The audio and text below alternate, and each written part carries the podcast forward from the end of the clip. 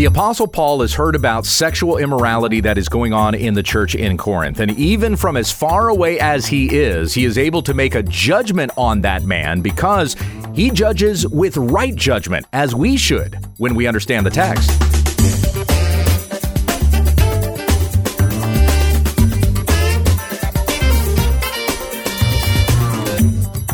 This is When We Understand the Text, a daily Bible study in the Word of Christ, that men and women of God may be complete, equipped for every good work. Tell your friends about our ministry at wwutt.com. Here's your teacher, Pastor Gabe. Thank you, Becky. We come back to our study of 1 Corinthians chapter 5, where Paul is confronting sexual immorality in the church. I'm going to begin by reading the first seven verses out of the Legacy Standard Bible the Apostle Paul wrote to the church in Corinth. It is actually reported that there is sexual immorality among you, and sexual immorality of such a kind as does not exist even among the Gentiles, that someone has his father's wife. And you have become puffed up and have not mourned instead so that the one who had done this deed would be removed from your midst. For I, on my part, though absent in body but present in spirit, have already judged him who has so committed this, as though I were present.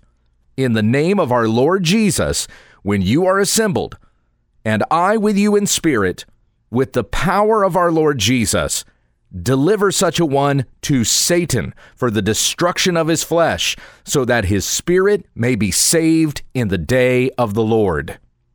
Your boasting is not good.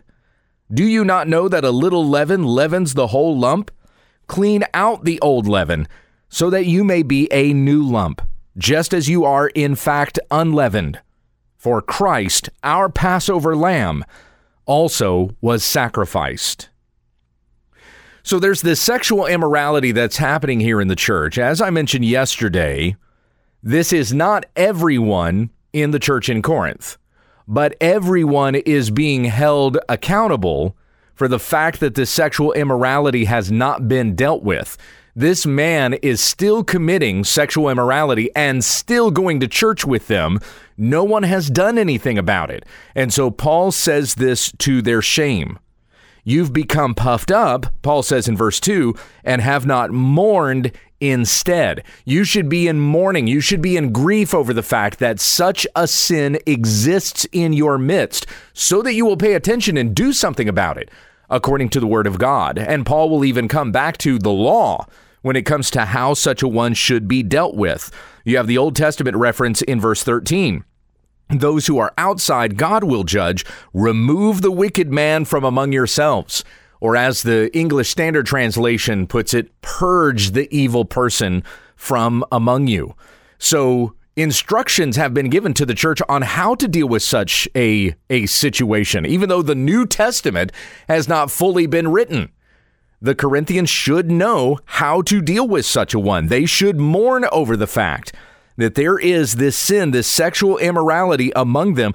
But Paul says, You've become puffed up because what has Paul been confronting all this while? In the first four chapters that we've read here in First Corinthians they're all kind of thumping their chest, going, Well, I'm of Paul, I'm of Apollos, I'm of Cephas, I'm of Christ.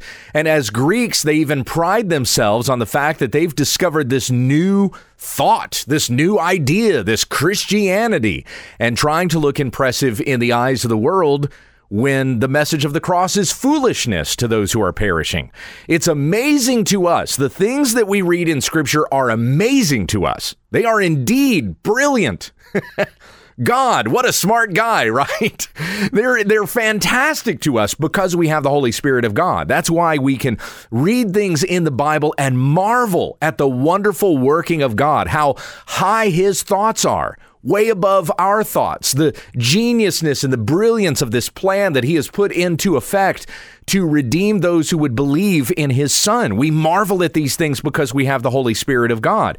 Paul is saying that the it should be the same with the Corinthians. They also should be marveling at this, but they're still infants in Christ. They're still of the flesh, as he said of them in chapter 3. They're not thinking with the mind of God, they're thinking with the mind of man. Now, it doesn't mean that they're unbelievers, just as Jesus had to confront Peter with this in Matthew chapter 16. When he said to Peter, Get behind me, Satan, he wasn't saying to Peter that he was an unbeliever. And now you're not even a Christian anymore, Peter. That wasn't what Christ was saying. But in that moment, he was thinking with the mind of a man instead of with the mind of God. He had previously answered a question right on the money because it had been revealed to him by the Father. Jesus even said so. But when it came to what Jesus shared with his disciples about the fact that he was going to go to the cross and die and then rise again from the grave, and the disciples did not understand that, Peter even tried to prevent him from going to the cross. In this, Jesus said, Get behind me, Satan, for you are thinking with the mind of man and not with the mind of God. So here in this particular circumstance, Paul is is confronting a sin here in chapter 5, but he's also showing, he's doing two things here. He's confronting a sin, but he's also showing them how their pride has made them neglect some of those things that they should be paying attention to, especially concerning sin in the body and the need to be holy. Not just the individual call to holiness, but even the call for the whole church to be holy. And that is not a uh, an instruction or an idea that they are taking seriously because this man is allowed to continue in their midst in this sexual immorality without being dealt with. In the meantime, the rest of the people in the church are arguing over who's better because they follow which teacher. You've become puffed up, Paul says, and you've not mourned instead, so that the one who had done this deed would be removed from you. Now, again, it's not that everybody in this church is committing sexual immorality. We know that's the case because Paul says, going on in chapter 6, in verses 9, 10, and 11. I've quoted this one several times already. Of course, we're coming to it as we're getting closer to chapter 6. We're in a section here where Paul is confronting sexual immorality. He's going to call them to sexual purity, especially when we get to chapter 6. So it's there in 6 verses 9 through 11 that we read this Do you not know that the unrighteous will not inherit the kingdom of God? Do not be deceived. Neither the sexually immoral, nor idolaters, nor adulterers, nor effeminate, nor homosexuals. Those sins that Paul confronts there in verse 9 all have to do with sexual immorality. Then you go to verse 10 nor thieves, nor the greedy, nor drunkards, nor revilers, nor swindlers will inherit the kingdom of God. So you have all sexually immoral acts in verse 9. You have other sins listed in verse 10. Now, what does Paul say in verse 11? And such were some of you, but you were washed. You were sanctified. You were justified in the name of the Lord Jesus Christ and in the Spirit of our God. So some of them there in the church in Corinth had previously been in these sins and are not anymore. They are justified. They're being sanctified as they continue to grow and progress in this faith. Some of them were in sexual immorality and they're not. But there are others of the church that are in sexual immorality. Paul singles out a very specific case right here in chapter 5 that is not being dealt with. Then he's going to talk to the whole church about sexual purity coming up in chapter 6, the call to everyone to glorify God in their bodies. Back to, or or, or uh, looking forward to verses 19 and 20 there in chapter 6. Do you not know that your body is a sanctuary of the Holy Spirit who is in you, whom you have from God, and that you are not your own? For you were bought with a price. Therefore, glorify God in your body. All the church is called to that, but there's still a recognition there that not everyone in the church is in this sexual immorality.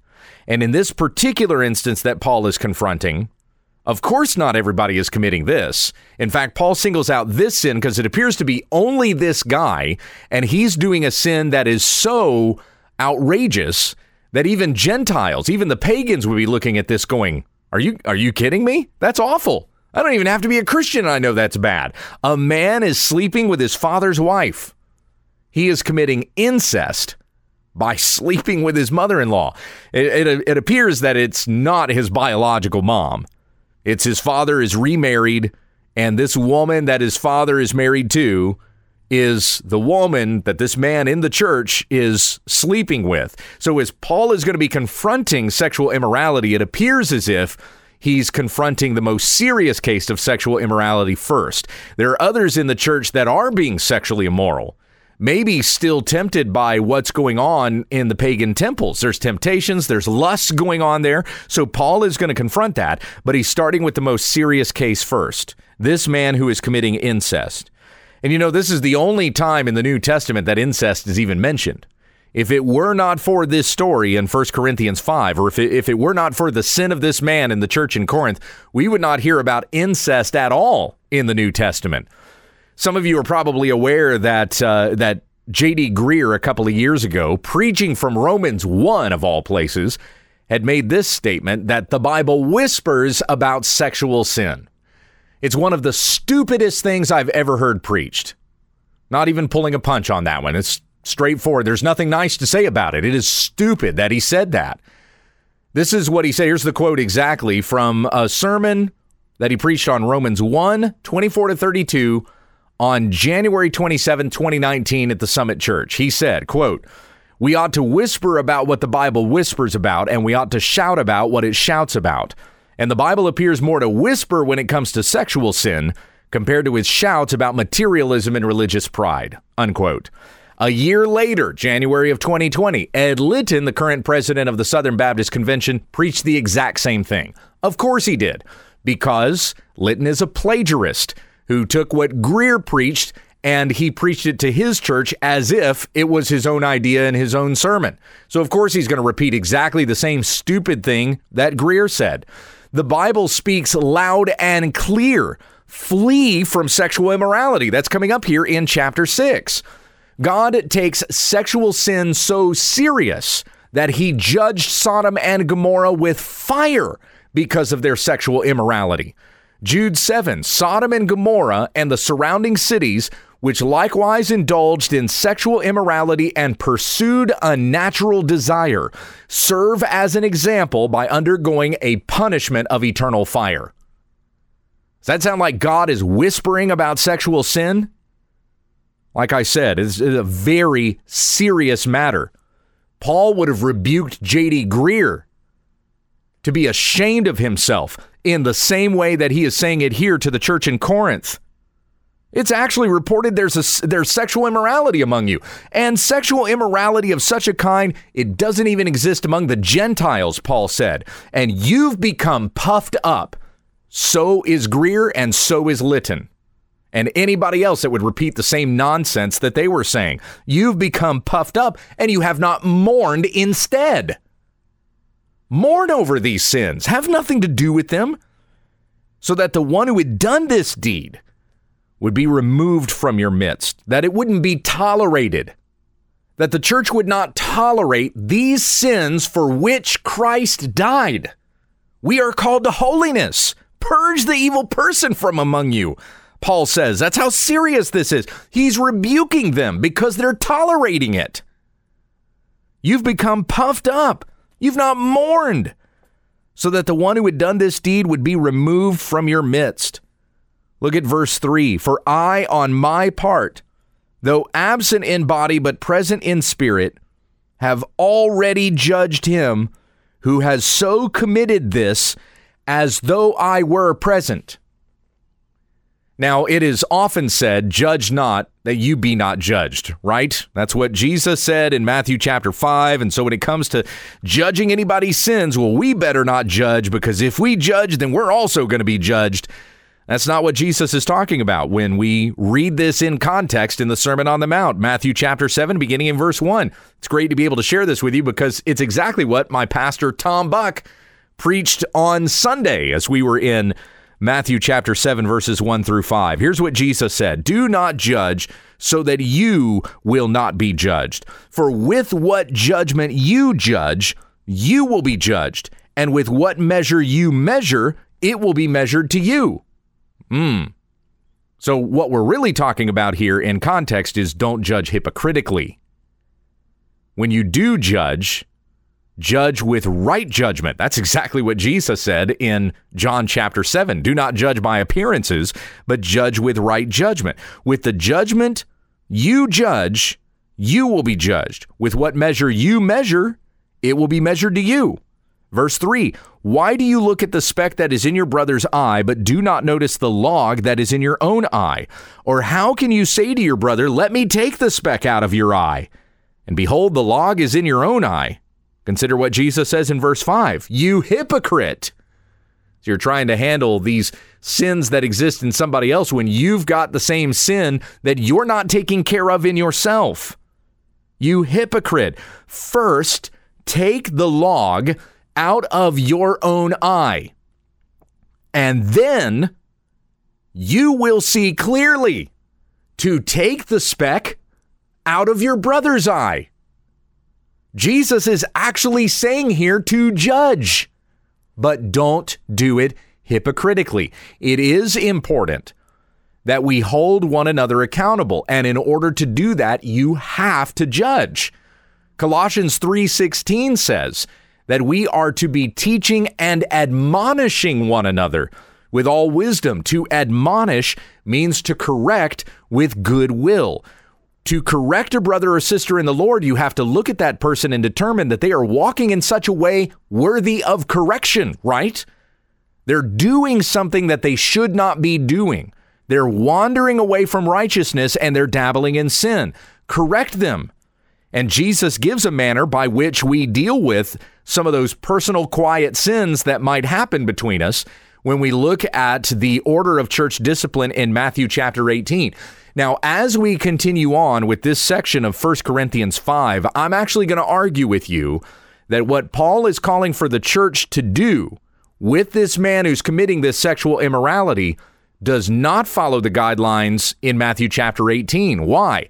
Because this is not a private sin between brothers. This is an openly public sin that even the Gentiles know about. So it's going to be handled differently than confronting a personal sin between brothers or brothers and sisters in the Lord, as we see talked about and outline regarding church discipline in Matthew chapter 18, verses 15 through 17, if you want to go there and read that, or 15 through 20, rather. So there's where we have dealing with personal disagreements, sins, confrontations that exist within the church. When you're talking about a serious public sin, that's going to be handled differently. When you're talking about a sin that has been committed by an elder, or a pastor, an overseer in the church, that's going to be handled differently too. Paul talks about that with Timothy in 1 Timothy chapter 5. We'll talk about some of those things as we continue on in 1 Corinthians 5. But in the meantime, the point that I'm making here is that we've all been called to hold one another accountable. And the fact that this church is not holding one of its own accountable is the cause for the rebuke that Paul is issuing to this church. You've become puffed up. Instead, you should have mourned so that the one who had done this deed would be removed from among you. If you were mourning over this sin, you would be doing something about it. And doing something about it does not mean you would go confront him one on one and tell him to stop it. Now, it's already well past that. And Paul is saying he needs to be removed from your midst. For I, on my part, though absent in body, again, I'm, I'm coming back to 1 Corinthians 5 3 now, tying this in with what I just read in Matthew 7.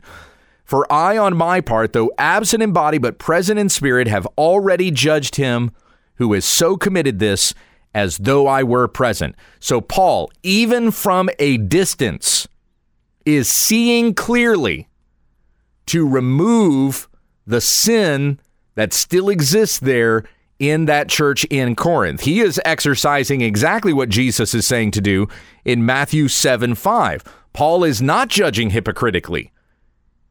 Out of a pastoral desire and yearning for this church, he wants them to be pure, to cleanse out the old leaven, the leaven of malice and wickedness, but instead they would be the unleavened bread of sincerity, uh, sincerity and truth. Paul is making that judgment, that assessment from a distance, but he can do that because he is judging rightly. For I, on my part, though absent in body, but present in spirit, I, and this is not something, you know, new age or supernatural that Paul is talking about here. He's saying that his heart is yearning for them, is contending for them earnestly. I'm with you in spirit. I pray for you. I thank God for you. Remember, going back to what he had said in chapter 1. I thank God always for you in my prayers. I've heard this report from Chloe's people. It's grieved my heart over the things that I'm hearing going on in your midst. I'm with you there in spirit, and I've already judged this guy. I've heard about what he's doing. I don't need to come and start, you know, doing interviews with people. We don't need to arrange a committee. There doesn't need to be a disciplinary committee. We got to get down to the bottom of this. It has been seconded and thirded by two or three witnesses who know this is going on in the church. I've already judged this man who is so committed this as though I were present with you. And it is not out of bounds for us whenever we encounter sins like this that we make those judgments, we make those determinations. And it's not so that we would be puffed up with pride, because remember, that's exactly what Paul is confronting about this church. You've become puffed up and you've not mourned instead. So it's not that we correct things that are going on in the church, in our church, in someone else's church, in someone else's teaching, or any of these things. We don't do that to puff ourselves up. We do that because we love the church, because we love Christ, and we want his holiness to fill his body that we might be purified as we're being sanctified until the day of glory. Look out for one another, and not because you think you're better than somebody else, but because you love them. You love God, you love his people.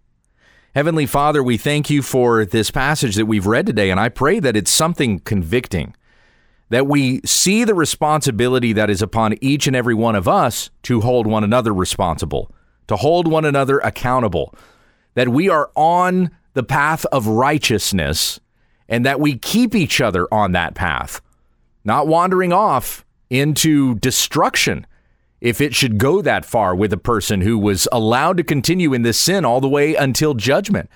May, may it not be said of us that we did not consider our brother that we were not our brother's keeper. May it be said of us that we were faithful to the very end, faithful to God and faithful to one another, that we should keep one another in the faith until the day of Christ. It's in His precious name that we pray. Amen.